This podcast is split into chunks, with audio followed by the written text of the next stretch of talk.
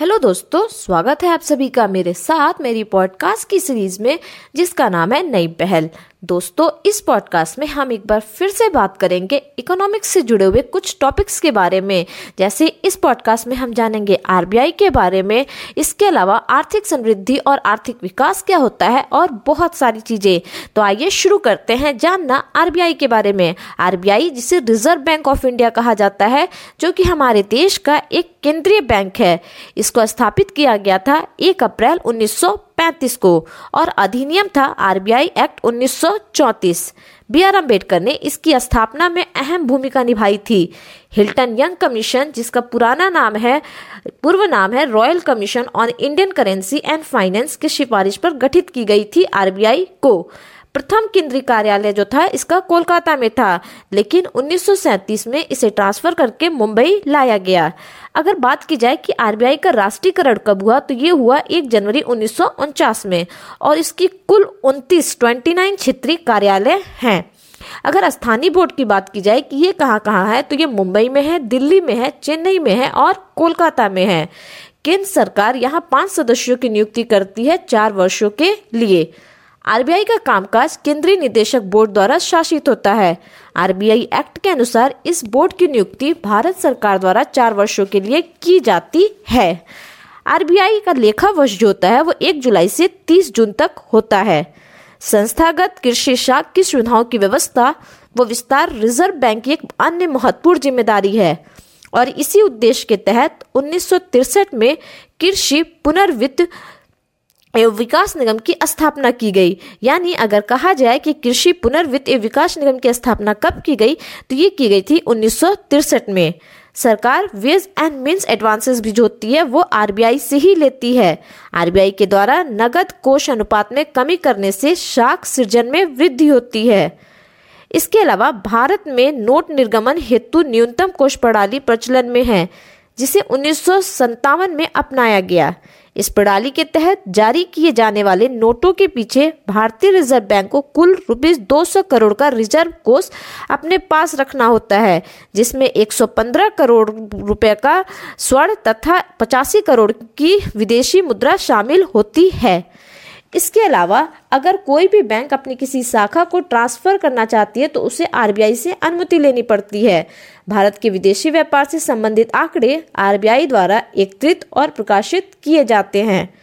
RBI तरलता प्रबंधन के अंतर्गत मंदी की स्थिति में अर्थव्यवस्था में तरलता बढ़ाने के लिए रेपो तथा रिवर्स रेपो की दर में कमी करती है तथा स्फीति को नियंत्रित करने के लिए दोनों दरों में वृद्धि करती है, जिससे तरलता में कमी आती है।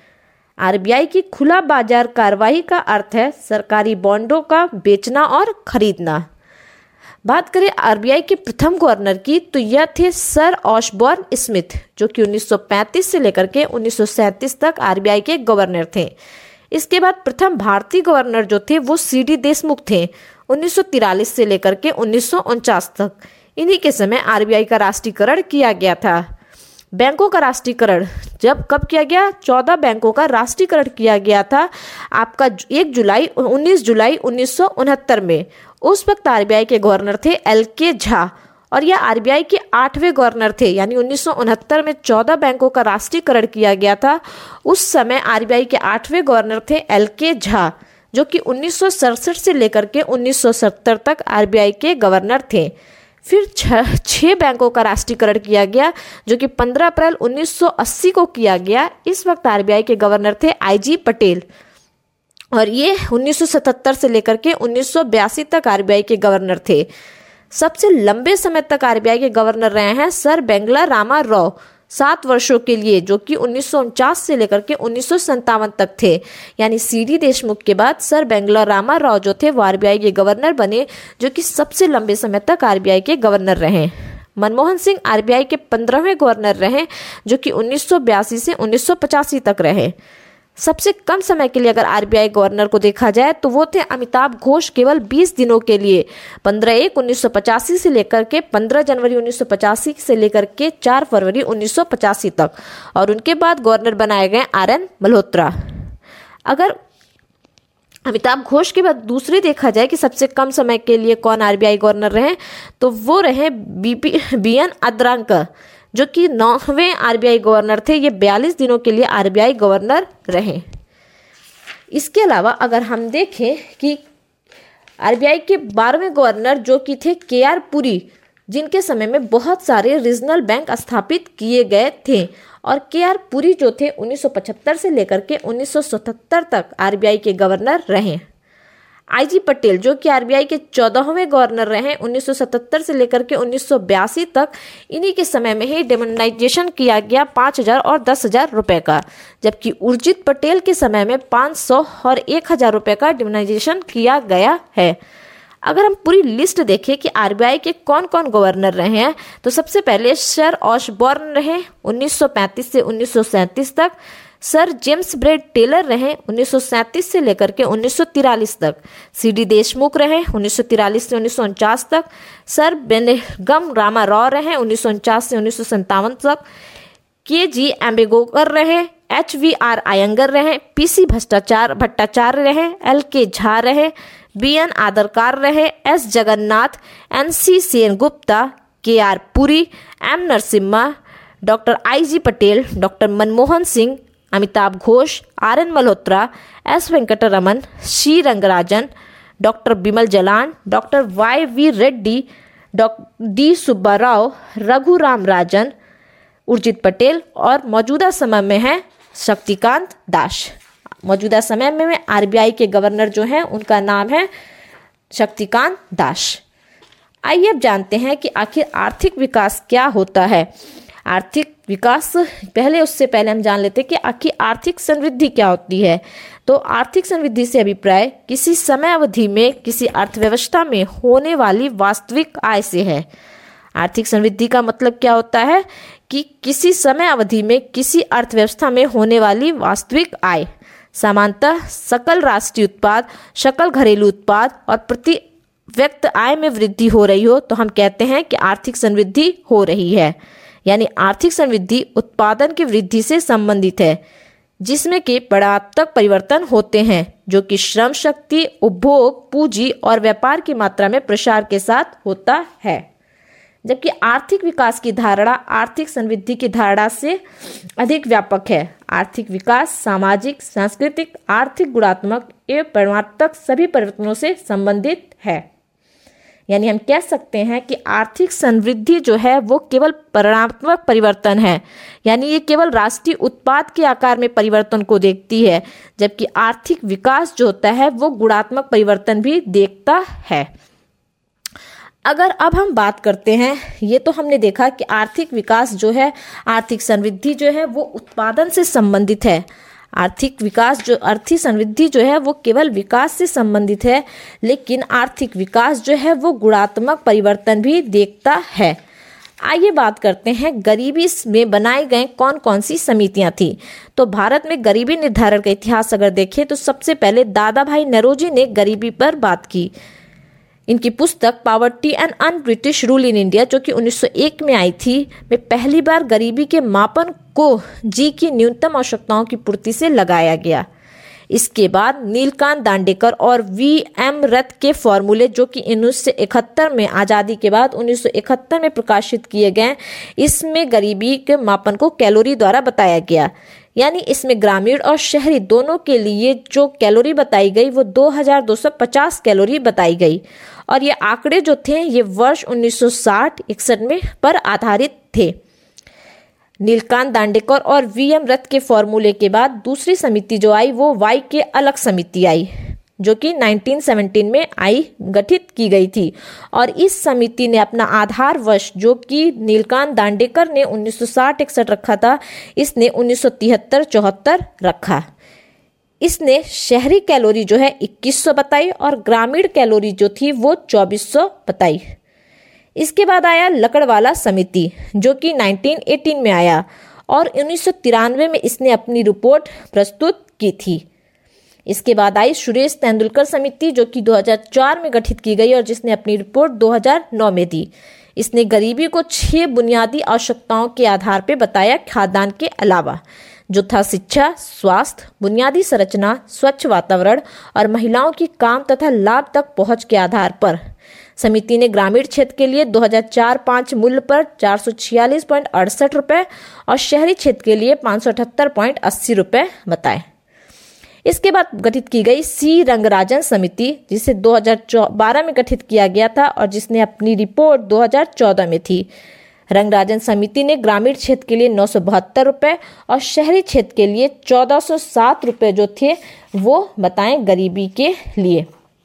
आइए इसके बाद हम बात करते हैं प्रमुख वित्तीय संस्थाएं वो कब स्थापित की गई, जैसे कि भारतीय रिजर्व बैंक जो कि स्थापित किया गया एक अप्रैल उन्नीस सौ पैंतीस को, भारतीय औद्योगिक निगम जो कि उन्नीस सौ अड़तालीस में स्थापित किया गया, भारतीय औद्योगिक ऋण व निवेश निगम जो कि जनवरी उन्नीस सौ पचपन में स्थापित किया गया, भारतीय स्टेट बैंक एक जुलाई उन्नीस सौ पचपन को स्थापित किया गया, भारत यूनिट ट्रस्ट जिसका मुख्यालय मुंबई में है इसे एक फरवरी उन्नीस सौ चौंसठ को स्थापित किया गया, कृषि और ग्रामीण विकास हेतु राष्ट्रीय बैंक बारह जुलाई उन्नीस सौ बयासी, भारतीय औद्योगिक पुनर्निर्माण बैंक बीस मार्च उन्नीस सौ पचासी, भारतीय लघु उद्योग विकास बैंक यानी सिडबी ये अप्रैल उन्नीस सौ नब्बे में स्थापित किया गया, भारतीय निर्यात आयात बैंक एक जनवरी उन्नीस सौ बयासी, राष्ट्रीय आवास बैंक जुलाई उन्नीस सौ अठासी, क्षेत्रीय ग्रामीण बैंक दो अक्टूबर उन्नीस सौ पचहत्तर, भारतीय जीवन बीमा निगम जिसका मुख्यालय मुंबई में है सितंबर उन्नीस सौ छप्पन, भारतीय साधारण बीमा निगम एक नवंबर उन्नीस सौ बहत्तर और राष्ट्रीय कृषि तथा ग्रामीण विकास बैंक इसको स्थापित किया गया बारह जुलाई उन्नीस सौ बयासी। भारत में वित्तीय वर्ष एक अप्रैल से इकतीस मार्च तक होता है। जैसा कि हम जानते हैं कि भारत में वित्तीय वर्ष कब से कब तक होता है, एक जुलाई से लेकर एक अप्रैल से लेकर के इकतीस मार्च तक। आइए कुछ कृषि उत्पाद बोर्ड के मुख्यालय को देख लेते हैं। कॉफी बोर्ड जो कि बेंगलुरु कर्नाटक में है, रबड़ बोर्ड कोट्टयम में है, चाय बोर्ड कोलकाता में है, तंबाकू बोर्ड गंटूर में है, मसाला बोर्ड कोच्चि केरल में है, राष्ट्रीय मांस और पोल्ट्री प्रसंस्करण बोर्ड दिल्ली में है, भारतीय अंगूर प्रसंस्करण बोर्ड पुणे में है, राष्ट्रीय जूट बोर्ड कोलकाता में है और राष्ट्रीय मत्स्य विकास बोर्ड जो है वो हैदराबाद में है। राष्ट्रीय मत्स्य विकास बोर्ड कहाँ पर है? हैदराबाद में है। आइए अर्थशास्त्र से जुड़े कुछ महत्वपूर्ण पुस्तकों को देख लेते हैं, जैसे कि है वेल्थ ऑफ नेशन, इसे लिखा है एडम स्मिथ ने। फाउंडेशन ऑफ इकोनॉमिक एनालिसिस, इसे लिखा है सैमुअलसन ने। प्रिंसिपल ऑफ इकोनॉमिक्स, ये लिखी गई है पुस्तक मार्शल द्वारा। Nature and signification of economic science, इसे लिखा है रॉबिन्स ने। दास कैपिटल पुस्तक के लेखक हैं Karl Marx. The theory of employment interest and money के लेखक हैं J M Keynes. General theory of employment interest and money के हैं Keynes. How to pay for war, इसके लेखक हैं किन्स। यानी किन्स ने दो पुस्तकें लिखी हैं, general theory of employment interest and money and how to pay for war. आइए अब देखते हैं इकोनॉमिक्स से संबंधित सिद्धांत और उसके प्रतिपादक कौन हैं। जैसे विकास का सिद्धांत दिया है दादा भाई नरोजी ने। Planning and to and the poor की सिद्धांत दिया है वी एस मिन्हास ने।